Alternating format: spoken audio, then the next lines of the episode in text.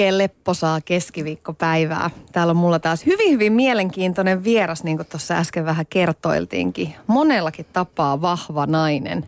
Päämäärätietoinen, aika koviakin kokenut ja myöskin äiti. Hän on Suomen menestynein naisnyrkkeilijä Eeva Wallström. Tervetuloa. Kiitos paljon.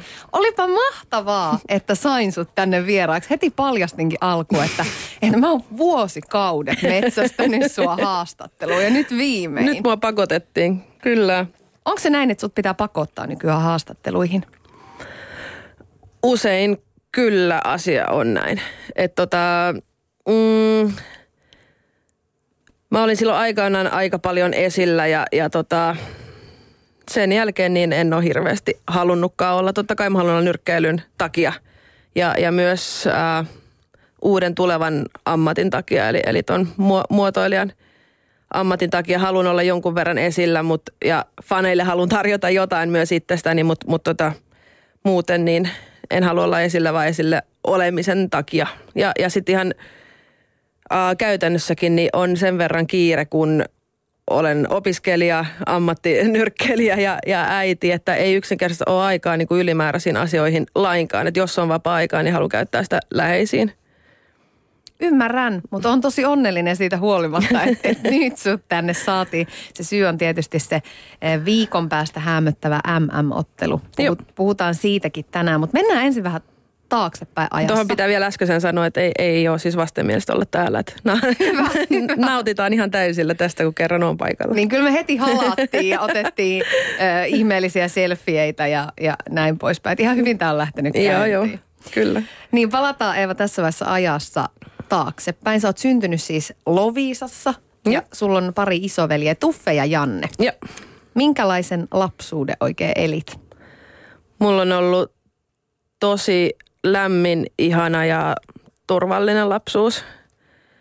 Tota, mä oon siis asunut Loviisassa syntymästä saakka, kunnes muutin pois mm, ehkä 19-vuotiaana. Aina samassa talossa, oma kotitalous, isolla pihalla, rakastava perhe. Mm, mulla on semmoinen, isä on jo ed- edes mennyt, mutta semmoinen tosi kannustava, elämän iloinen, positiivinen isä ja sitten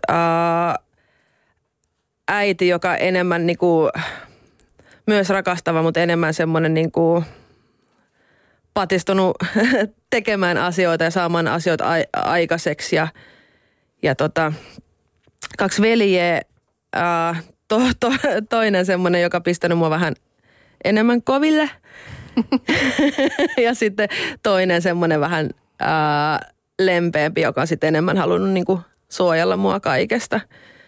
Ja siitä on tullut tosi hyvä kokonaisuus, että tota, niin kuin, mä oon turvallisesti saanut tehdä kaikenlaista. Mä oon saanut kokeilla ihan mitä vaan ja tehdä mitä vaan ja, ja mua on niin kuin hyväksytty just semmosena. Niin kuin mä olin pikkutyttönä jo, niin aina tukka oli täynnä oksia ja havuja ja vaikka mitä, kun on aina jotain niin kuin touhumassa. Että jo pienenä joutui leikkaamaan mun kiharat pois lyhyttukkaseksi, kun oli aina jotain pyörimässä ja ollut niin kuin todella, todella hyvä lapsuus. Tekeväinen lapsi oot ollut. Tosi tekeväinen, joo, kyllä. Pitääkö se paikkansa huhu kertoa, että sä oot oppinut suomen kielen vasta yläasteella? Joo, kyllä se on ihan, ihan näin. Mä kävin ruotsinkielistä koulua ja tosiaan ruotsinkielinen perhe ja, ja, ja tota, mm, yläasteen aikaan vasta kyllä opin suomea ja, ja tota, sitten niin kuin ensimmäisen semmoisen vakavan suhteen aikana, oli siis suomenkielinen poikaystävä, niin, niin vasta silloin, ja silloin saman tuli nyrkkeily mun elämään, niin, niin opin sitten nyrkkeilyn kautta myös suomen kielen. Ja, ja tota, äitikin sanoi, että sen huomaa selkeästi, että kun puhuu ruotsia, mikä on mun niin kuin äidinkieli ja tunnekieli, niin mä oon paljon niin kuin lempeämpi tai lempeämmän ja niin kuin, mm, eri kuulonen kuin suomeksi, joka on se nyrkkeilykieli, joka on paljon kovempi mm. mulla. Että se antaa musta niin kuin vähän eri kuvan kuulemma.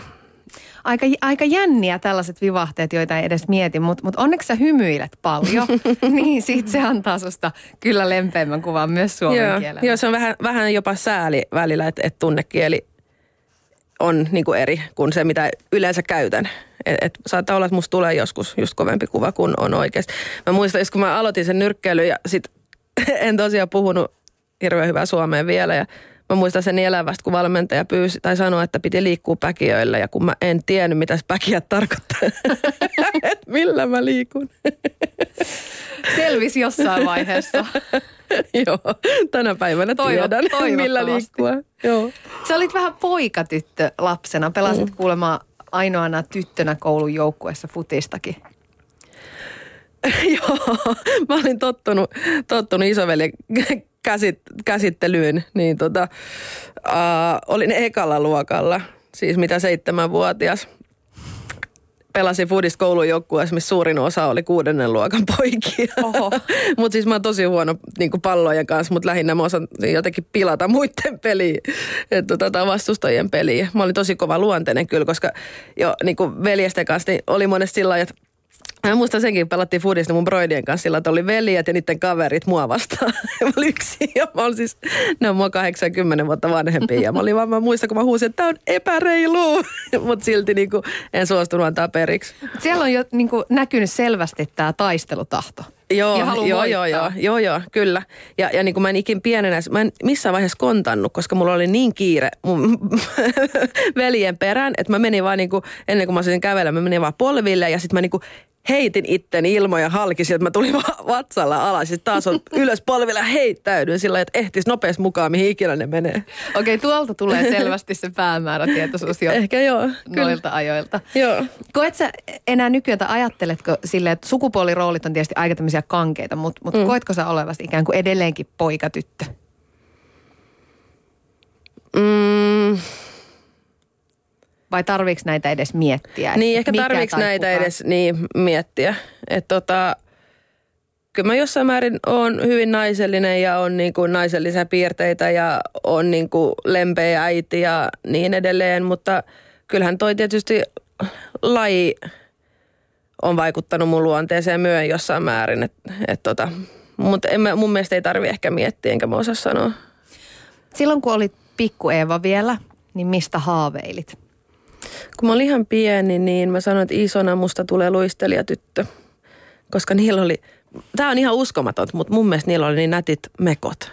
No onhan Se ne on- nätit. Niin, mutta se, että mä niinku tykkäsin mekosta, koska mä en oikeasti tykännyt. Mutta se on sen mä muistan, mä haluaisin niinku olla luistelijatyttö. Mutta mistäkään muusta mä haaveilin? Oliko En mitään tiedä. muuta kuin urheiluun liittyviä haaveita? Ja oli, oliko se ikään kuin selvää aina, että Ei, ei ollut selvää, että urheilu tulisi mun elämään niin kuin lainkaan. Se on ihan, ihan vahinko. Ei, ei mun suvus ole urheilijoita, eikä kaveripiirissä, eikä mitään. Että se oli ihan niin kuin, se oli ihan tsägä, että tässä kävi näin. Mä en muista, mistä mä haaveilin. Mä olin kai, elin, elin aika lailla hetkessä aina, enkä miettinyt hirveästi eteenpäin. Oli tosi hyvät oltavat. Ja sit sä olit suurin piirtein 15, kun Joo. sit niinku nyrkkeily tuli Joo. vähän, vähän vakavammin. Joo. Oliko se eka kuntonyrkkeilyä ja sitä kautta sitten? Joo, tai se oli sillä että, että mä aloin 15-vuotiaana seurustelemaan öö, vähän vanhemman pojan kanssa, joka kilpaili silloin tainyrkkeilyssä. Ja, ja tota, mä olin vaan tyttöystävänä mukana katsomassa sen treenejä ja kilpailuja ja alettiin käydä katsomassa eri kamppailulajien kisoja ja muuta. Ja sitten se alkoi tuntua tosi tutulta ja turvalliselta se kamppailulajin maailma. Mä tykkäsin siitä, että siellä vähän haisi hikiä. Mä tykkäsin niistä äänistä ja kaikki. Niin kuin se, et, et, mä niin kuin, mulla oli tosi, että kaikkia hyväksyttiin siellä salilla just semmosina kuin oli. Ja se tuli, se niin kuin mua kiehtoi se maailma. Ja ehkä just se, niin kuin, tavallaan se, onko nyt raakuus oikea sana, mutta se, että siellä on niin kuin mies miestä vastaan, eikä mitään muuta. Se, se oli musta niin kuin oikeudenmukaisuus ehkä, mitä siitä niin kuin kamppaleihin liittyy. Niin se mua alkoi kiehtoa ja, ja sitten mä menin itse niin kuin kuntonyrkkeilyyn, koska ei ollut kilpanyrkkeilyä Lovisassa. Ja tämä poika harjoitteli niin kuin toisessa kaupungissa, niin niin, niin menin kuntonyrkkeilyyn, mutta mut sitten mulla on ihan hirveä kilpailuvietti ja tosi äkkiä se tuli kuvioihin, että mä haluan niin kuin voittaa asioita. Ja, ja tota, mä, kun mä aloitin, niin mä en ollut hyvä lainkaan. Mä olin niin kuin urheilullisesti lahjakas, Mutta nyrkkeily oli mulla tosi tosi vaikeet ja, ja sen takia mä halusin niinku oppia lisää. Että niinku joka, mä olin semmoinen niinku kiukkupussi, että hitsi, että mä opin tänne, että huomenna menee paremmin ja mun on pakko oppia, että ei voi olla näin vaikeet. Ja koko ajan pyörit päässä, että, että huomenna menee paremmin ja miten mä, niinku, miten mä opin tämän. Ja sitten musta tuntuu edelleen, että mä olisin samalla tiellä. niinku, että ei, mä en osaa, että mun on pakko oppia, että miten tämä voi olla näin vaikeet.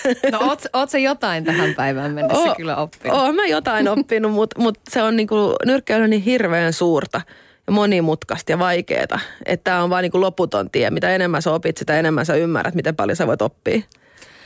Tohon aikaan siitä on kuitenkin nyt jo jo jonkin verran aikaa. Näin on. Sori, sä oot siis 35 tällä hetkellä, täytät tänä vuonna 36. Ja uskomaton, että mä oon nyrkkeillyt 20 vuotta kohta, huhhuh. Niin, yli, reilusti yli puolet sun elämästä. Mm. Mutta mut jos, jos niinku palataan noihin aikoihin 20 vuotta sitten, niin varsinkin silloin vielä nyrkkeilyä pidettiin aika lailla se oli niin kuin miehinen maailma ja mm. se oli miesten laji. Niin kuinka paljon se silloin jouduit ikään kuin puolustelemaan tai, tai joudutko enää nykyään puolustelemaan lajivalintaa? Tota, no se oli silloin kun menin sinne nyrkkeilyyn, niin mä en jotenkin, tietysti kun mä olin aina ollut mun isoveljen kanssa ja muutenkin mun, paljon mun kaverit oli poikia, niin sitten kun mä menin sinne nyrkkeilyyn, niin ei se tuntunut mitenkään siltä, että mä oon siellä tyttönä, vaan mä nyrkkeilin muiden kanssa – siellä oli yksi toinen, toinen nainen siihen aikaan ja, ja tota, silloinen valmentaja, niin ei se niin kuin mitenkään erottanut, ketkä on siellä tyttöjä, ketkä poikia, vaan me reenattiin kaikki yhdessä ja se, siitä ei ikinä tullut mikään juttu, että mä oon nainen. Mm, sitten ensimmäisen kerran, kun mä menin kilpailuihin ja toisessa niin kuin nurkauksessa oli tyttö, niin mulla tuli se, että ei vitsi, että mun vastassa on niin kuin, että siellä on niin kuin tyttö vastassa. Et, et se oli jotenkin, jotenkin että ja sitten niin huomasi, että ei ole paljon naisia kilpailussa muutenkaan. Ja, ja et aluksi ei tarvinnut millään tavalla puolustella sitä, mutta sitten pikkuhiljaa, kun aloinkin menestymään ja vaihoin salia, niin sitten alkoi tulee niitä ongelmia, että ei hyväksyttykään. Ja sitten mä aloin niin ymmärtämään sen, että hitsi, että, että ei tämä ollutkaan sitä, mitä mä luulin, että, että tota, meni jonnekin, oli sitten... Uh, aloin menestymään siis jossain vaiheessa mä muutin Hyvinkäälle. Mä, menin, mä olin liikunnan ohjaajaksi, ohjaajaksi silloin valmis, valmistunut ja menin sinne salille. Niin kuin olin tottunut, että sä otat repun mukaan ja menet salille, että sä oot aina, sua hyväksytään ihan ketä vaan salille. Mä menin sinne nyrkkä, mä olin siihen aikaan jo voittanut Suomen mestaruuksia ja jopa Pohjoismaiden mestaruuksia, niin – ne sanoi salille, että, että, niin kuin, että, että ei, ei, tämän, niin kuin, ei naiset nyrkkeile. Että me tekää niin aerobikkaamaan tai jotain muuta, mitä naiset tekee. Ja mä en suostunut uskoa. Mä tulin uudestaan seuraavana päivänä taas reppu selässä. Ja uskon nyt, että nyr, naiset ei nyrkkeile. Ainakaan täällä. Mutta okei, no mä menin taas seuraavana päivänä samalle salille. mä sanoin, on se ok, että mä lyön vähän säkkiä tässä nurkassa vaan, että mä en häiritse ketään. Sitten ne oli, no okei. Okay. Sitten se valmentaja katsoi, sit se, no jos sä nyt käyt täällä, niin tuu tänne kehään, niin mä opetan sua edes lyömään kunnolla. Ja sitten tämä jatkoi tälleen ja sitten meni jonkun aikaa ja, ja, ja tota, yhte, mä en sitten mennytkään yhteen reeniin, niin sitten se valmentaja soitti mulle, kun mä olin silloin töissä, että miksi sä et tullut treenaamaan? ja sitten se muuttui koko ajan, että pikkuhiljaa se alkoi tämä mies mun henkilökohtaiseksi valmentajaksi ja hänen valmennuksessa niin voitin sitten, tämä oli eka kerran uh, EM-finaalissa, että se niin vei tosi pitkälle ja mutta monta kertaa on tullut eteen sen jälkeen, että, että niin naisia ei oteta mukaan tai naisia ei hyväksytä. Mutta sitten joka kerta mä oon saanut sen valmentajan pään käännettyä. Että se on ollut tosi, tosi niin kuin mahtavaa samalla. Mutta miten sä pystyt suhtautumaan tuohon noin? Eikö, eikö se raivostuta sua? Eikö sytyttää? Sy, sytyttää. Niin kuin, Äh, nyrkkeily on niin vanha ja perinteinen laji ja se on aina ollut miesten laji. Niin kyllä mä tavallaan ymmärrän, että kaikki ei hyväksy sitä, että naiset tulee mukaan. Ja, ja tota, koski myös mun nykyistä valmentajaa että et, se oli myös hänen niin kuin eka reaktio. Sen takia, että haluaa niin kuin suojella naista. Ei sen takia, että naisten ei kuulu nyrkkeillä, vaan siksi, että naista kuuluu suojella. Ei naisten kuulu lyödä toisiaan, vaan na, niin kuin naista pitää, tiedätkö, pitää kainalossa ja pitää hyvänä, että et, et, et, ei nais, niin kuin naisia kohdella noin. Et monilla on myös se, että se tekee pahaa katsoa, kun niin kuin naista ehkä sattuu. Mutta sitten samalla niin Ripa, mun valmentaja, niin mietti sitä, että kun se on tuonut hällekin, niin kuin toi nyrkkely tuonut niin paljon elämää, niin paljon hyvää ja hienoja tunteita ja muista ja muuta, että miksi pitäisi sulkea pois puolet ma, niin kuin maailman väestöstä, vaan siksi, että naiset olisi sama oikeus niin kuin kokea niitä samoja asioita. Miten sun perhe, miten sun, sun äh, vanhemmat pysty suhtautumaan siihen, että sä otat näin rankan ja, ja jopa vähän pelottavankin laji itsellesi?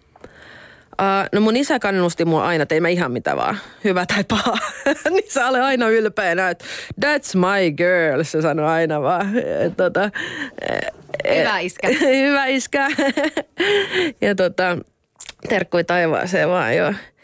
Mutta tota, äitiä huoletti se, ei laji niinkään. E, eikä hän ne tajunnut, miten tosissaan mä niinku, että ikinä ymmärtänyt, että tästä oikeasti tulisi niinku mun elämäntapa ja työ. Mutta se, että mitä se niinku urheilu oikeasti on ja mitä se tekee, kun mulla jäi vähän, kun mä aloin nyrkkeilemään, mulla jäi niinku kaikki muu. Että ei tuntunut tärkeältä enää. Kyllä mä kävin koulua ja muut, mutta sitten tuli niin täyspainosta ja, ja äiti oli huolissaan siitä, että miten mä pystyn ikinä elämään ja tottumaan semmoisen niin kuin ns. tavalliseen elämään, mitä hän koki niin kuin tavallisena, että on perhettä ja käydään kahdeksas neljän töissä. Kun se nyrkkeily tuottaa niin paljon semmoisia suuria tunteita ja elämyksiä ja, ja semmoista, että koko ajan on semmoista adrenaliinivirtaa ja sit, a, silloin kun mä olin vielä amatöörinyrkkeilijä, niin koko ajan oli jossain päin maailmaa matkoilla. Tiedätkö, mä tulin kotiin, mä pakkasin kammat, mä lähdin taas ulkomaille. Että et miten mä ikinä voin niinku tyytyä niin sanottuun tavalliseen elämään, niin se on ollut äidin suurin huoli. Ja sitten toinen on ollut se, että, että mä en sit, mulla meni niin täyspainoiseksi se nyrkkeily, että mä en oikein huolehtunut enää itsestäni. Niin kuin, vaikka urheilijan kuuluisi nimenomaan huolehti itse, itsestään, niin mä vähän niin kuin olin liian kova ja liian ankara itselleni. Mä pudotin painoa tosi paljon, mä söin huonosti, mä nukuin huonosti ja mä vaan treenasin. Ja, ja tietysti se huoletti äitiä. Että ei niinkään nyrkkeilylajina ei ollut se ongelma, vaan, vaan ehkä se mun liian, niin kuin, että mä uppoudun liian paljon siihen, niin kuin mulla on tapana tehdä, että mä teen asiat tosi täysillä. No on aika inhimillisiä huolia, jos miettii, että, että kun saa niin isot kiksit jostain asiasta, niin miten sit saa sen onnen tunteen ja tyytyväisyyden tunteen siitä tavallisesta arjesta? Just niin näin. Miten sä mietit, että sit esimerkiksi kun sun ura joskus loppuu, Mm. niin uskot sä, että se riittää? Ää, joo ja ei. Tota, mähän oon joutunut lopettamaan muuran jo pari otteeseen sillä lailla, että, että, niinku, että mä oon oikeasti ää, oikeast ajatellut, etten koskaan enää nyrkkeile. Että mä oon niinku ihan, ihan oikeasti luopunut siitä kokonaan pariin otteeseen. Ja, ja mä ymmärrän, niin kun mä nyrkkeilen lisäajalla. Että mä oon enemmän koittanut olla sillä kiitollinen ja innostunut jokaisesta harjoituksesta, mitä vielä saan tehdä. Ni, niin mä oon käynyt sen läpi jo pari kertaa ja sen takia mä uskon, että se tulee olemaan helpompaa.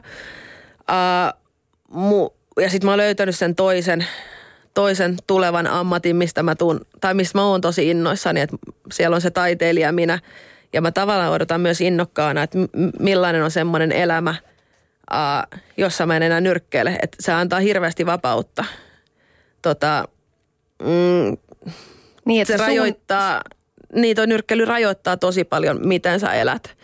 Että tavallaan mä odotan innokkaana, mutta toisaalta mä oon ihan varma, että mikään ei koskaan tule korvaamaan nyrkkeilyä. Että et kyllä, kyllä mä ainakin silloin, kun mä oon joutunut lopettamaan ää, vammojen takia, niin kyllä musta tuntuu, että osa musta kuoli. Niin kuin ihan oikeasti. Että kyllä, kyllä se on ollut raju. Ja nytkin välillä, kun esimerkiksi himassa kihlatun kanssa puhutaan asiasta, että mitäs tulevaisuudessa joskus, kun toinen meistä, mä molemmat ollaan ammattinyrkki, toinen meistä varmaan lopettaa ennen toista, niin kyllä mua alkaa joka kerta itkettää, kun mä niin kuin mietin sitä, että, että mä tuun lopettamaan jonain päivä, että mä en vaan pysty satavuotiaaksi nyrkkeilemään. Mutta täytyy, niin. Yle puheessa. Tuija Pehkonen. Mutta jotenkin ne asiat aina menee silleen, että yleensä ne sitten kuitenkin lopulta järjestyy. Ne järjestyy ja, ja onhan mä hirveän sopeutuvainen myös. Ja, ja sitten ihmisen täytyy pystyä kehittymään myös. Ja tota, joskus asioista täytyy pystyä luopumaan ja, ja löytää iloa muusta. Et, et enemmän mua jossain vaiheessa mua huoletti se, että no varmaan, on varma, että sä otat tässä haastattelun aikana puheeksi myös ne mun vai, vaikeudet ja sairastelut, mutta mut silloin kun oon ollut sairaana, niin uh, myös kun oli, mulla oli ne veritulpat, mihin niinku lu, luultiin, että tuun niinku menehtymään siihen, niin kyllä yksi mun uh, suruista oli se, että mä en koskaan tehnyt muuta kuin nyrkkeilyt. Mä vaan nyrkkeilyt, mä en nähnyt minkälaista muunlaista elämää. Ja, ja, tota, ja nyt kun mä oon sit saanut muunlaista elämää, että mä oon päässyt niinku tekemään myös toteuttamaan sitä taidepuolta, niin mä oon myös niinku onnellinen siitä, että onnellinen sitä, että nyrkkeily joskus loppuu ja mulla on mahdollisuus nähdä sitä toista puolta. Niin, sulla on ollut tosi, tosi kovia juttuja myöskin sun, sun uran ja elämän varrella, että on ikään kuin päästy kauhean helpolla. Mutta sitten toisaalta tuohon lajiin liittyy myöskin se, että, että kipua täytyy sietää ja, ja mm. ikään kuin, että se on osa, osa arkipäivässä. Niin onko se jotenkin niin, että, että lajin myötä siihen on kasvanut ja tottunut siihen kipuun? Joo, on. Mm, se on myös hirveän ristiriitaista. Sä totut kyllä kipuun, sä totut kaikenlaiseen kipuun. Niin kuin se treenaaminen ja kun sä treenat kovaa, niin se on kivun sietoa. ja, ja kyllä sä totut lyönteihin ja ihminen tottuu ihan mihin vaan. Mutta mut sitten se kans, siinä on riski, että se vähän niin kuin vääristää – asioita ja ajatuksia, koska ei ihmisen kuulu sietää liian paljon kipua. Et siinä tulee helposti sokeaksi, koska kuitenkin kipu on jonkinlainen varoitussignaali jostain. Et, et silti pitäisi pystyä kuuntelemaan kroppaa ja, ja niin kuin kuunnella niitä merkkejä, että miksi mua sattuu ja tai niin kuin, missä mennään nyt vikaan ja pitää pystyä korjaamaan asioita. Ja, et, et tota, se on hirveän ristiriitaista. Se ei ole hyvä asia sietää liikaa kipua. Miten vaikeaa on pyytää apua, kun on aina tottunut, että pitää kestää ja sietää ja... No on. Ei, tai tänä päivänä ei ole lainkaan, mutta se on ollut. Et, et tota, myös kun tämä on semmoinen laji, missä kuuluu sietää kipua ja, ja kuuluu sietää ja olla valittamatta.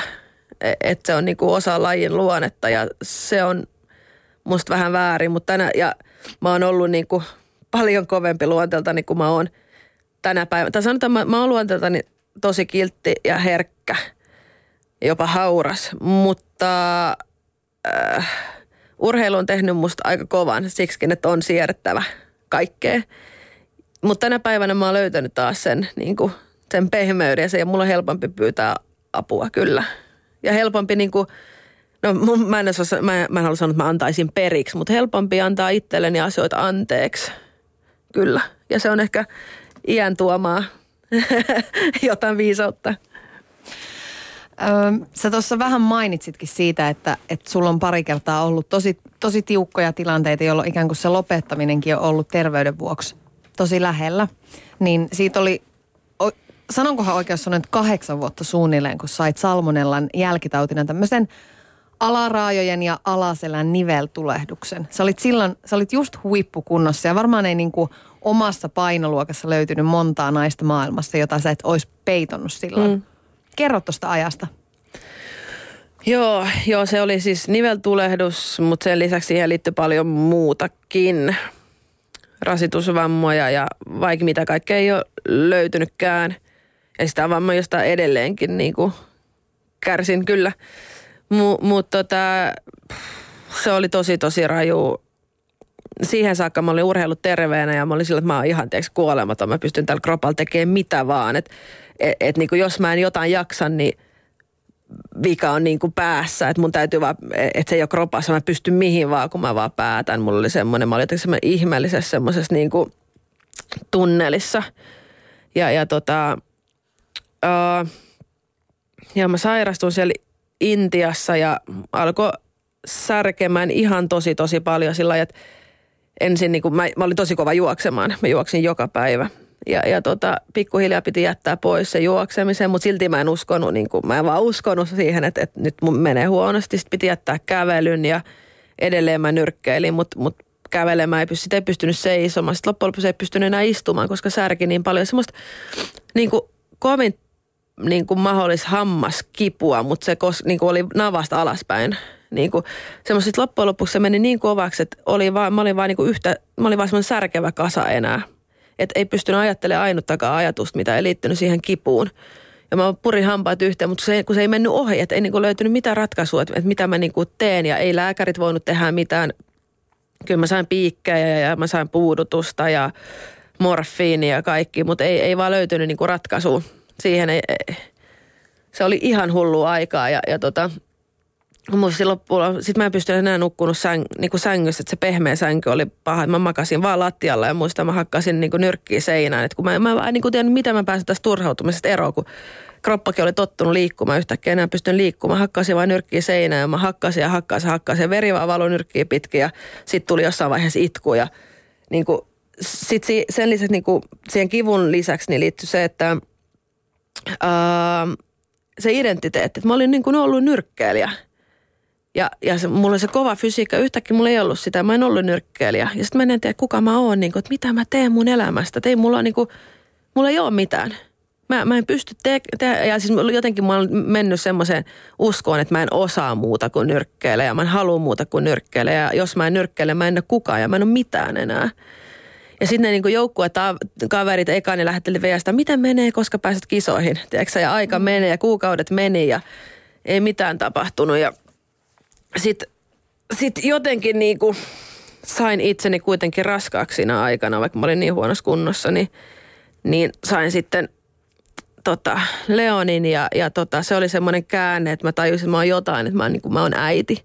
Että mä en pysty niin kuin, mä jotenkin ajattelin, että mun elämä on jossain määrin jo ohi, mutta mä voin olla niin kuin paras mahdollinen äiti tälle lapselle silti.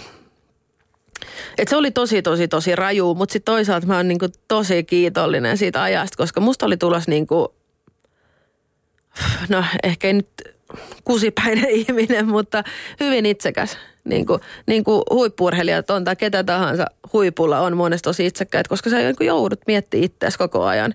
Omaa syömistä, omaa nukkumista, omaa palautumista, omaa treenamista, omaa niin kuin, äh, hapenottokykyä ja aamusykkeä. Kaikki pyörii sun oma niin kuin itsesi ympärillä. Se, se ei ole niin kuin tervettä enää. Et kaikki niin kuin, ja siinä tietysti on se, että sä haluat menestyä, mutta samalla niin – tässä liittyy jonkinmoinen niin kuin pelko tai siinä on niin kuin painet koko ajan, että sun täytyy menestyä, koska on sponsorit, koska on faneja, koska on, niin sun täytyy menestyä. Ja, ja sen myötä mä olin mennyt semmoiseen ihmeellisen tilaan. Niin mä siinä aika paljon, muutama vuoden siinä joudun käymään läpi näitä juttuja itteeni, miettii uudesta, rakentaa itteen ihan alussa saakka uudesta, kuka mä oon ilman sitä kovaa fysiikkaa ja mistä mä tykkään mitä mä teen. Ja sitten mä löysin sen, mä olin miettinyt, mitä mä tein pienenä ja mähän maalailin ja piirtelin ja mä aina rakensin jotain ja, ja tota, sitten mä hain sinne taideteolliseen ja sitten eka, e, mä pääsin sinne niin kuin viimeiseen vaiheeseen saakka jo eka kerran. Mä tajusin, että vitsi, tämä on mun juttu. ja sitten myöhemmin tosiaan niin, niin pääsin sinne kouluun. Ja mä, mä oon tosi kiitollista ajasta, koska mä muutuin ihmisenä tosi paljon. Ja mun suhtautuminen nyrkkeilyyn muuttui ihan hulluna siinä aikana. Tosi monella tapaa. Ja sain, niin, pääsin sinne kouluun ja mä sain niin, kuin niin paljon paremman, paremmat niin kuin evät loppuelämään sitä kautta. Mutta siis edelleen, en mä tänä päivänä juokse edelleenkään ja koko ajan hoidon hoitaa sitä selkää. Niin kuin, edelleenkin särkee. Nytkin kun mä istun tässä, niin särkee jalkoja huolella, mutta mä pystyn elämään sen kanssa, että ne on niin kuin parantunut tosi paljon. Huhhuh. Mä, mä jäin ihan suu auki kuuntelemaan. Nämä on tosi hu- hurjia juttuja. Nämä on hurjia juttuja. läpi? No joo, on, on, on hurjia. On hurjia juttuja, mutta hyviä juttuja. niin kuin va, vaikka mä en, mä en uskonut ikinä, että mä sanon mutta, mutta on, on, on hyviä juttuja. On, on niin kuin, e, et sit kun mä aloin nyrkkeilemään, se oli niin mä siinä aikana mä mietin, että niin kuin, monessahan sanotaan, että kun urheilija tai nyrkkeily lopettaa uransa, että sit vasta ymmärtää nyrkkeilyn, että miten olisi pitänyt nyrkkeillä. Ja mä mietin sille, vitsi, jos mä ikinä enää pääsisin nyrkkeilemään, niin, niin mä tekisin näin. Ja mä nyrkkäisin tällä tavoin ja mä löysin niinku sen kiitollisuuden taas sit, kun pikkuhiljaa pääsin edes vähän harjoittelemaan. Että niinku se kiitollisuus siitä niinku kaikesta, ettei vaan ollut se, että menestyy, niinku pakko menestyä, vaan se, että ää, miltä se liike tuntuu. Miltä se tuntuu, kun se osuu ja – miten ne tyypit siellä, ne treenikaverit, eikö me tehdään yhdessä porukassa tätä, että kun me yhdessä tsempataan toisiamme, että jokainen tekee parhaansa, miten makeet tämä on ja niin kuin valmentaja niin kuin vaikka hymy, kun onnistuu jossain ja kaikki semmoiset asiat, niin mä muistan, kun mä niinku haaveilin, kun mä kerran vielä saisin laittaa käden nyrkkiin ja työntää sen sinne hanskaan. Tiedätkö, kerran vielä saisin tehdä sen ja, ja jotenkin mä niinku aloin ymmärtämään nyrkkeilyn silloin. Ja sitten just se, että, että ei, mä en enää mieti sitä menestystä. Se kuulostaa, kun tosiaan on tää, niin kuin menestynytkin näin, näin hyvin, niin, niin tuntuu hullulta sanoa, että, että mä en mieti, että menestys ei ole juttu, vaan se on ihan oikeasti se itse nyrkkeily ja se tekeminen ja kaikki, mitä siihen liittyy. Ja, ja tota, ja tosiasia on myös se, että kun haluaa jotain liikaa, niin se juoksee tiehensä. Että vasta sitten, kun mä päästin irti siitä, että mun on pakko pärjättää, pakko menestyä, niin sitten mä aloin menestyä.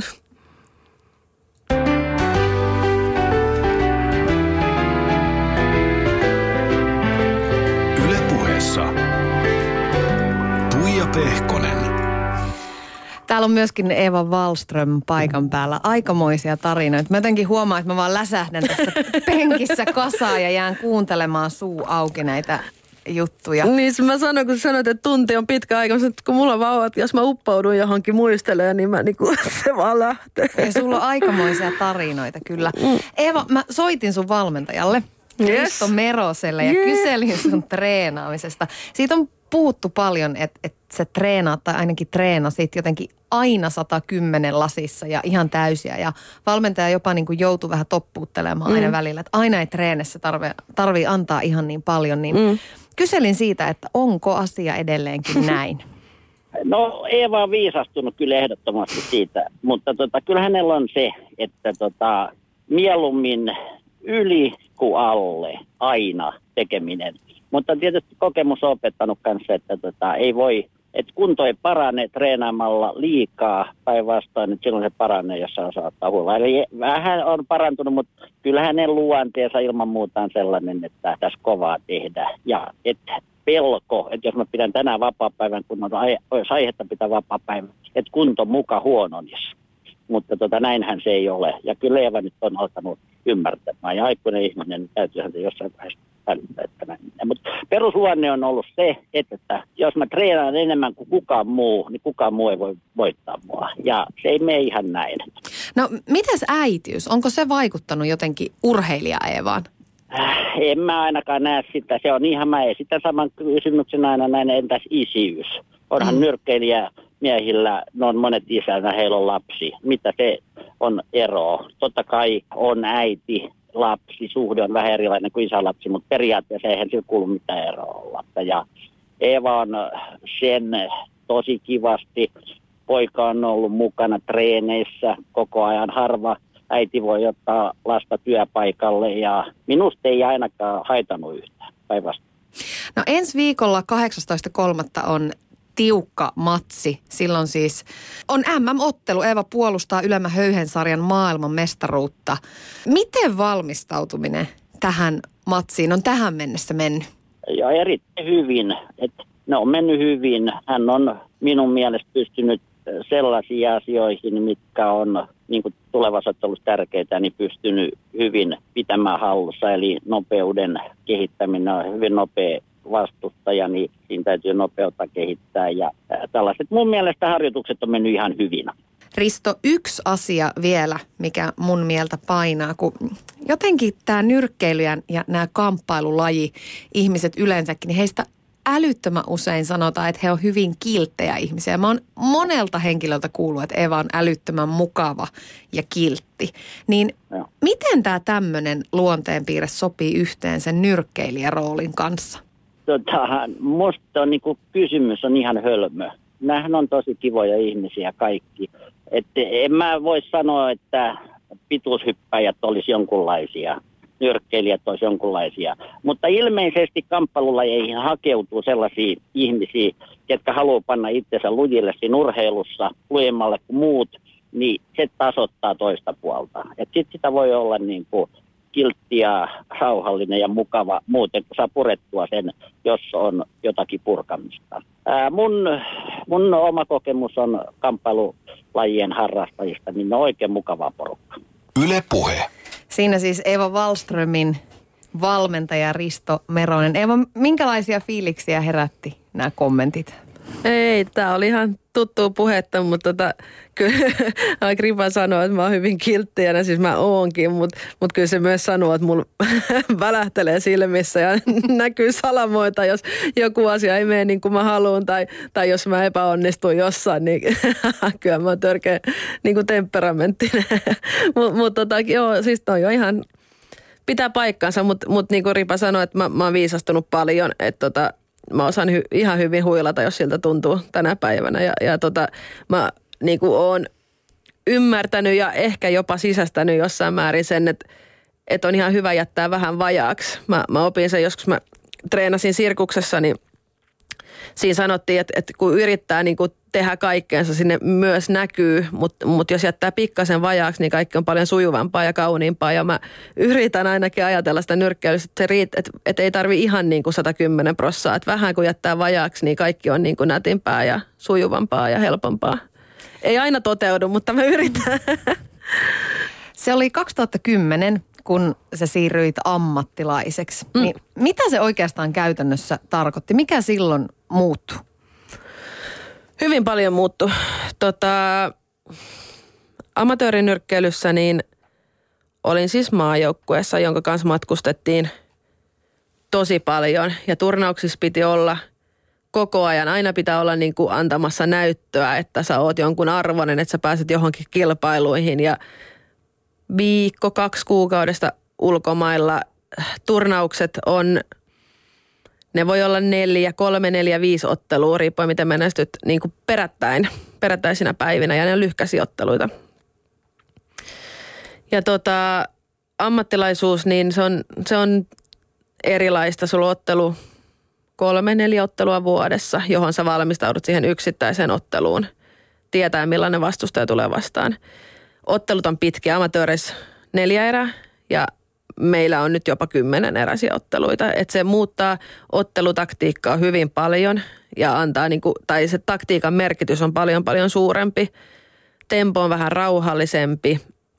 Amatööreissä on pääsuojat ja isommat hanskat, pehmeämmät hanskat. Ja meillä on, ei ole pääsuojia ja kovat hanskat. Et, et, ää, riskit on paljon suurempia ja täytyy olla niin kuin – uh, tarkempi suojauksen kanssa itse, miten suoja itseensä, että se muuttaa lajin luonnetta aika paljon. Mitä sä ajattelet siitä, että te ette saa kypärää ammattilaissarjassa käyttää? Oh, se on niin siistiä. mä, on, mä, siis mä en, jos mulla on kypärä, niin se on jotenkin, mä olen jotenkin niin aistiherkkä, että ne kaikki häiritsee mua. Mua häiritsee se kypärä, mua häiritsee, että mä näen jotenkin ne reurat, miltä se tuntuu. Mä, jos mulla on siis tiukat farkut, niin mulla on vaikea ajatella. siis mulla on semmoinen, ja Sulla tuota, on aika tiukat farkut nyt. Joo, mutta kato, nämä on tämmöiset. Stretchiä. Nämä on stretchit, okay. niin pystyy elää. Niin se on sama sen kypärän kanssa. Mä en vaan, niin kuin, mä en vaan pysty ajattelemaan jossain päässä ja mä harjoittelenkin, niin mä en pidä kypärää, vaikka pitäisi. Ja mä tiedän, että se on huono juttu, koska mä oon esimerkki niin monelle nuorelle, mutta mä en vaan, en vaan kykene pitää kypärää. Että mä nyrkkeilen paljon taitavammin ja paremmin. Se on niin, kuin niin paljon vapauttavampaa, kun ei ole sitä pääsuojaa. Ja mä oon paljon tarkemmin. Mä otan paljon enemmän iskuja, jos mulla on kypärä. se vaan häiritsee mua. Siis se, sehän on hengenvaarallista, että sä meet ilman kypärää kehään. Mutta täytyy olla niin kuin tosi taitava. Ei saa ottaa iskuja. Tietysti kiihkeissä ottelutilanteissa niitä tulee jonkun verran, mutta kyllä mä pyrin siihen, että mä en ota osumia. E, et, se on, moni unohtaa, niin kun moni luulee, että niin nyrkkeily on päähän lyömistä, moni unohtaa, että se on myös itsensä suojelumista. Että sä väistät, sä liikut jaloilla pois siitä tilanteesta, sä väistät, sä torjut käsilläs. Että siinä on niin kuin tosi paljon mahdollisuuksia myös suojata itteensä. Ja, ja varsinkin niin kuin Ripa haluaa, että mä nyrkkeilen tosi turvallisesti ja että mä en ota iskuja. Mutta kun tietysti niitä tulee, mutta mut niitä pitää yrittää minimoida. Mutta sä et pelkää? En. En mä pelkää. Uh, harva nyrkkeilijä pelkää oikeasti iskuja tai mitään kipua tai muuta. Et se, mitä nyrkkeilijät pelkää, niin on se häviäminen. Että häviää ottelun. Koska se on jotenkin nyrkkeilyssä on tosi, se on nöyryttävää. Mä, mä, mä luulen, että kamppailulajissa on nöyryttävämpää hävitä kuin jossain toisessa lajissa, koska sua oikeasti niin kuin lyödään. että sä saat oikeasti turpiis, niin se on jotenkin tosi nöyryttävää ja sen jotenkin ison yleisön edessä, niin se on, mutta mut en mä, mä en myöskään pelkää sitä tänä päivänä, mutta yleensä mä luulen, että nyrkkäät pelkää sitä eikä sitä kipua. Pystytkö kuvailemaan, mitä sun päässä tapahtuu siellä kehässä? Ottelun aikana. Tota, mä oon, kun mä nyrkkeilen, varsinkin kun on oikea ottelu, niin mä oon tosi, tosi, tosi keskittynyt. Mä suljen pois kaiken, mitä on mun ympärillä. Ja tota, mm, mä koitan olla läsnä tai olen läsnä just siinä hetkessä. Mä en mieti mitään, mitä on tapahtunut aiemmin, että miten on harjoitellut tai mitään muuta. Mä en ajattele mitään, mitä tapahtuu sen jälkeen, että mitä, mitä käy, jos voitan tähän. Mä mietin vaan just sitä, mitä tapahtuu sillä hetkellä ja mulla on yleensä katse sillä vastustajan rintakehässä. Mä en katso silmiin yleensä, koska mä en halua, että sieltä mä saan mitään vaikutteita sen fiiliksi tai mitään niin kuin aluksi. Mä katson vaan sinne rintaan, jolloin mä näen niin kuin, mä näen kyllä jalat, että siellä tapahtuu, mitä siellä tapahtuu, mutta mä näen niin kuin ne kädet aika lailla, mitä ne kädet tekee. Ja mä ajattelen aina, että, että tota, sillä ei ole mitään muuta kuin noin kaksi kättä. Koska nyrkkeilyssä tapahtuu niin paljon, siinä hämätään, siinä liikutaan, siinä väistellään, tapahtuu paljon, mutta ja tuntuu siltä, joskus tuntuu jopa niin kuin toisen taidot niin ylivoimaisilta, mutta sitten kun mä ajattelin, että sillä on vaan noin kaksi kättä, sillä ei ole mitään muuta oikeasti, että mun pitää reagoida niihin, niin, niin se tuntuu aika helpolta loppujen lopuksi. Ja, ja koko ajan mä pelaan sitä mun peliä, että et, et, tota, pitää olla oikealla etäisyydellä mulle oikealla ja vastustajalle väärällä etäisyydellä. Etsii, että mitkä on sen heikot kohdat, mistä suunnasta mä voin painostaa sitä, että se on eri, että painostat sä vasemmalta vai oikealta puolelta. Toiset reagoi eri tavalla. Reagoiko se ylös alas liikkeeseen, reagoiko se enemmän sivulta sivulle liikkeeseen, mitkä on, milloin mä saan sen huoneen asentoon, miten se näyttää lyöntejä. Sitten lähdetään itse hakemaan, että jos mä teen näin, niin mitä toinen tekee. Siinä on kymmenen erää aikaa. Koko ajan sä pelaat se, mitä se toinen tekee oikeasti sitten sä opetat sitä vastustajaa sen monen aikaa, sä opetat sitä teke, tekemään virheitä. Sä teet mu- muutaman kerran jonkun asian, se alkaa tekemään virheitä ja niitä sä hyödynnät. Ja, ja tota, sitten pikkuhiljaa, kun tämä alkaa sujua, mutta sitten mä käännän yleensä katseen ylös, mä alan katsoa silmiin, sit kun mulla on se itsevarmuus. Ja koska sitten mulla on, mulla on sisällä semmoinen niinku palava tulipallo mun sisään, tiedätkö, mulla tulee semmoinen ihme raivokkuus tuolta, mä pystyn katsoa silmiä ja mä tiedän, mä pystyn tekemään tuolle ihan mitä vaan. Sitten kun mä, se on, se jännä, se tulee sieltä semmoinen ihmeellinen, ihmeellinen semmoinen flow-tila tuolta sisältä. Ja mulla toimii ihan mitä vaan, se menee niin kuin itsestään jossain vaiheessa, kun alkaa näkee, kun to, ymmärtää toisen rytmin ja näkee mitä se tekee, niin sitten siitä tulee yhtäkkiä tosi helppoa. Ja, ja, Mutta koko ajan siinä pelataan niin kuin etäisyydellä, liikkeellä, lyönneillä. Uh, välillä, kun aina ajatellaan, että lyödään, lyödään, lyödään, mutta monessa teet, sä teet eri juttuja niin lyönneillä. Sä voit lyödä vain kevyesti ja yritä, yrittää houkutella toisen tekemään. Että jos mä näytän siltä, että mä lyön tosi kevyesti, niin toinen tulee varmasti ja sulla on siihen paikkaa lyödä vastaan. Tai jos mä lyön hitaasti, se alkaa reagoimaan siihen sun no, hitaisiin lyönteihin ja sä voit vaihtaa rytmiä ja lyödäkin nopean siihen, mihin toisella on vaikea reagoida. Siinä tapahtuu hirveästi koko ajan. Se on jotenkin, se on ihan hurja tilanne, kun, kun mä ajattelen sitä, että, että kun sä voitat, niin sä mm. vaikka tyrmäät kehässä sun vastustajan. Mm. Ja toinen makaa siinä puoli tajuttomana, nöyryytettynä siinä maassa samaan aikaan, kun sä tuuletat ja, ja voitat. Mm. Niin minkälaisia ajatuksia silloin menee päässä? Ei se on ihan, toi on musta tosi ällöttävä tilanne oikeasti. Ja mä, ikävä kyllä, mun lyönnit ei ole tarpeeksi rentoja, että mä olisin mikään hirveän tyrmää. Ja aika harvoin itse asiassa tässä painoluokassa naiset tyrmää aika vähän. Jos on yhtään niin kuin tasaisia otteluita, tietysti jos on huoneen vastustajia, mutta tasokkaissa otteluissa. Öö, nyt kun en ole siinä tilanteessa, niin musta on, tai jos mä katson, kun joku muu ottelee, musta on tosi ällöttävä tilanne, että toista tyrmätä ja toinen juhlii. Se on tosi ällöttävä. Mutta kun mä oon siinä ottelutilanteessa, niin mä haluan yli kaiken satuttaa sitä vastusta ja mä todellakin haluan tyrmätä sitä niin silleen, että se makaa siellä tajuttomana. Just silloin, kun nyrkkeilen ajattelen niin, mutta muuten mä en ajattele, että mä menen jotenkin semmoisen ihmeellisen tilaan silloin, että mä oon niinku eri ihminen, kun mä nyrkkeilen. Mutta musta on jo niinku ällöttävää, ja, ja tota, jo, mutta jokainen tietää se, joka menee sinne kehään, että niin voi käydä molemmille. Että se on pelin henki, ja sehän tekee niinku urheilusta niin mahtavan ja jännittävän, ja synnyttää niitä suuria tunteja. Et on, se, tää on, pelo, se on, on pelottava ja myös vaarallista. Loppuuko se tunne heti, heti kun se matsi on ohi, niin tuleeko sulle huoli siitä, että, että kävikö tolle jotain tai? Uh, joo. kyllä, kyllä, siis ne kerrat, kun on lyönyt jonkun ulos, niin eka tulee semmoinen, eka semmoinen, ahaha, jes, tiedätkö, vähän semmoinen, jos naisella on testosteron niin, testosteronibuusti, niin se, semmoinen. Ja sitten sen jälkeen tulee yleensä jonkinlainen itku tai semmoinen niin helpotus, jes, tämä on ohi. Ja sitten tulee se huoli, että apua, että ei kai ole käynyt mitenkään. Ja sitten mä joskus, siis, silloin kun mä siirryin ammattinyrkkeilyyn, amatöörinyrkkeilystä, jolloin niin kuin, tää, niin kuin tyrmäykset tuli paljon, ää, niin kuin, on paljon tavallisempaa, että tulee tyrmäyksiä kuin amatöörinyrkkeilyssä, niin mä ihan kokonaisen yön mä valvoin ja mietin, että haluanko mä oikeasti tehdä tätä, koska mun vastustakin voi olla jonkun äiti. Että mä oon pienen poja, mun poika, kun mä otin ekan ammattilaisottelun, mun poika oli vuoden ikäinen. Mietin, että se voi olla jonkun äiti. E, ja se voi oikeasti, koska monille on, on käynyt huonosti. Siellä voi, mä voin mun lyönneillä, niin kuin mä voin tehdä toisella semmoista tuhoa, että se ei elä enää niin kuin kunnon elämän sen jälkeen. Että mä olla tässä mukana? Et o, o, ja onko mä semmoinen? Ja mitä jos oikeasti käy niin, niin miten mä elän sen asian kanssa? Että et kyllä mä oon miettinyt paljon. Myös se, että mulle voi käydä niin, mutta se ei ole oikeasti se päällimmäinen. Totta kai tiedos, täytyy tiedostaa riskit ja on miettinyt näitä asioita, mutta mä vaan, että mä teen musta niin taitavan, että semmoista ei tapahdu. Mutta jos vastusta ei olekaan yhtä taitava. Sulla on 18.3. se on ensi viikon perjantai, niin silloin sulla on MM-ottelu. Puolustat siis maailman mestaruuttas. Jännitätkö? Tällä hetkellä mä en jännitä. Mutta siis mä oon, mä oon, mä oon kova tyttö jännittämään. Kyllä.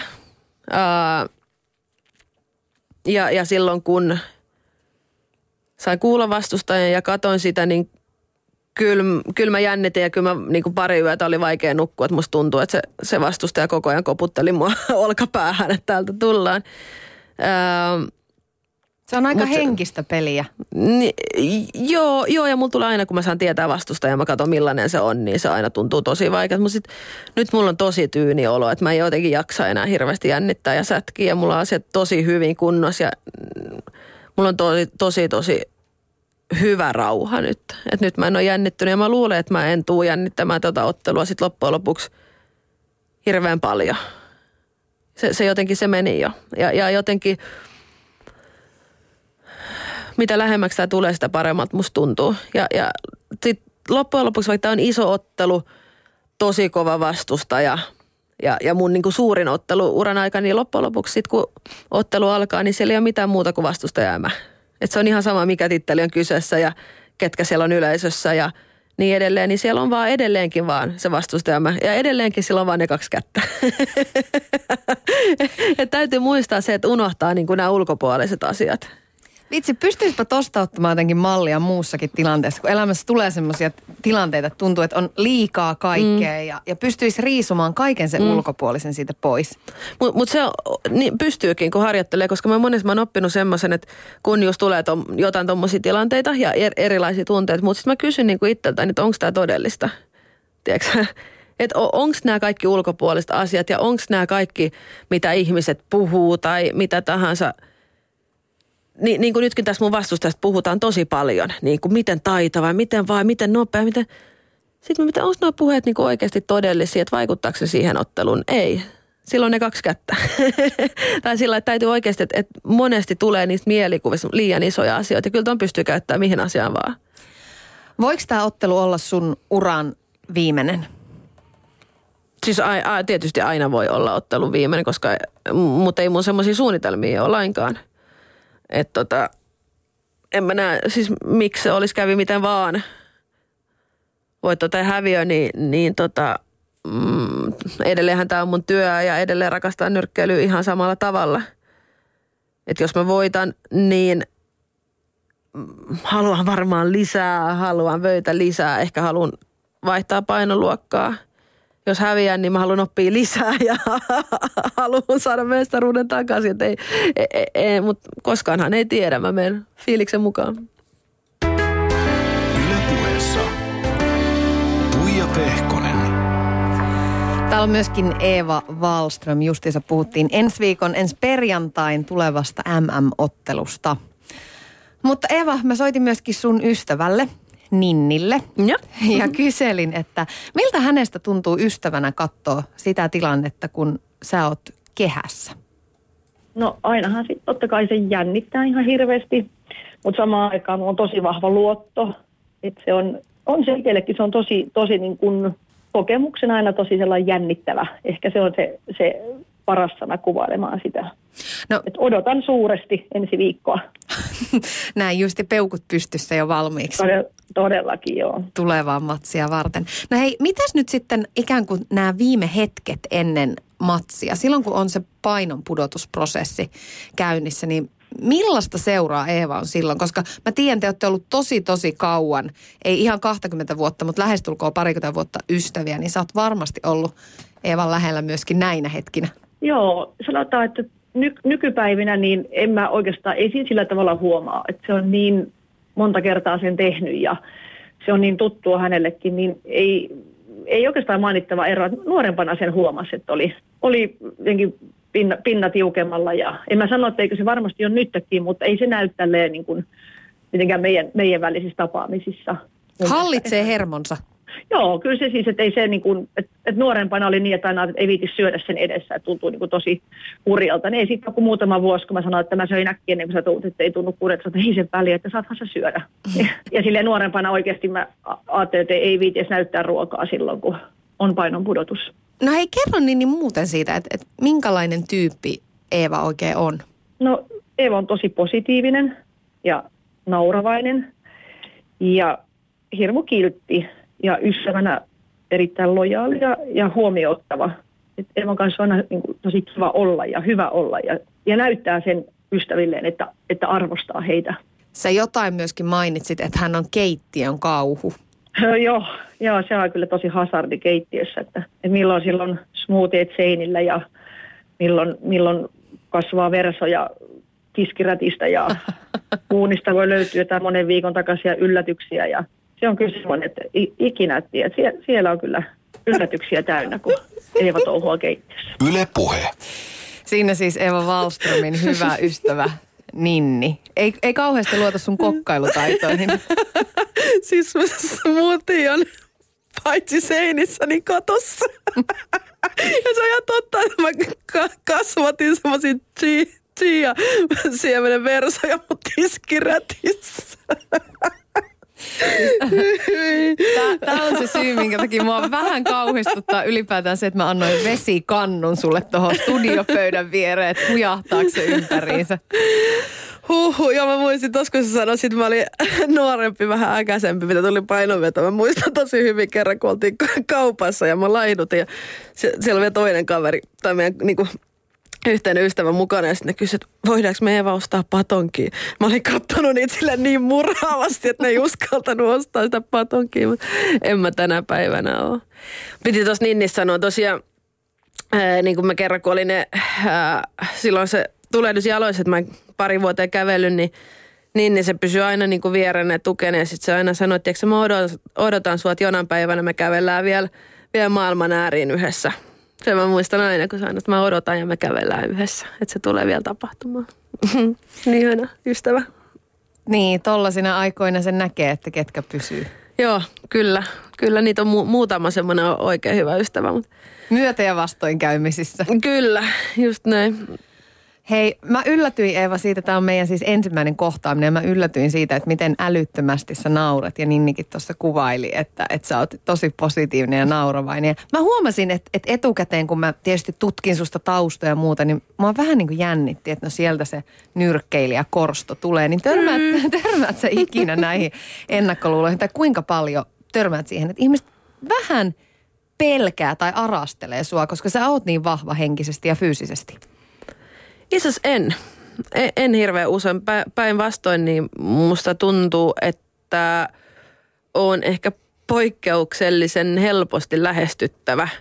Mun mielestä ainakin tosi moni saattaa tulla juttelemaan ihan niin kuin tuosta vaan kaupasta tai jossain, että hei, että sä oot se, että miten menee ja niin kuin nuoret tulee juttelee ja moni niin kuin avautuu ihan niin kuin henkilökohtaisista asioista tosi helposti mulle, vaikka mä en ole tuttu. Et en, enemmän mulla on semmoinen, niin, m- mulla ei ole semmoista kuvaa, että että mua niinku arastellaan. Eh, ehkä sä, ehkä sä vaan arastelit, Sanotaan mutta näin, että ei. se lähti samoin tein sillä hetkenä, kun mä ojensin käteen ja olin sanomassa kädestä päivää esittelemässä itteni ja sä kapsahdit kaulaa. niin siitä ei enää Niin. pelottanut ihan niin paljon. Niin, en mä tiedä mikä siinä, en, en, en mä tiedä.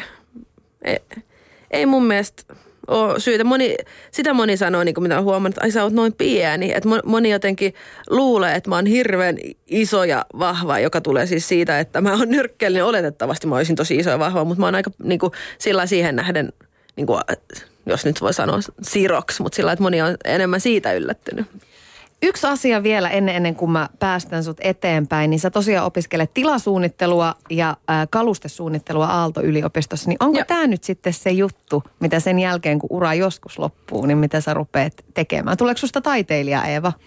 Kyllä musta tulee varmasti taiteilija ja kautta muo- muotoilija ehkä lähemmin. Mä tykkään hirveästi tähän käsillä, käsillä juttuja ja, ja mä näen niinku värejä ja muotoja kaikessa.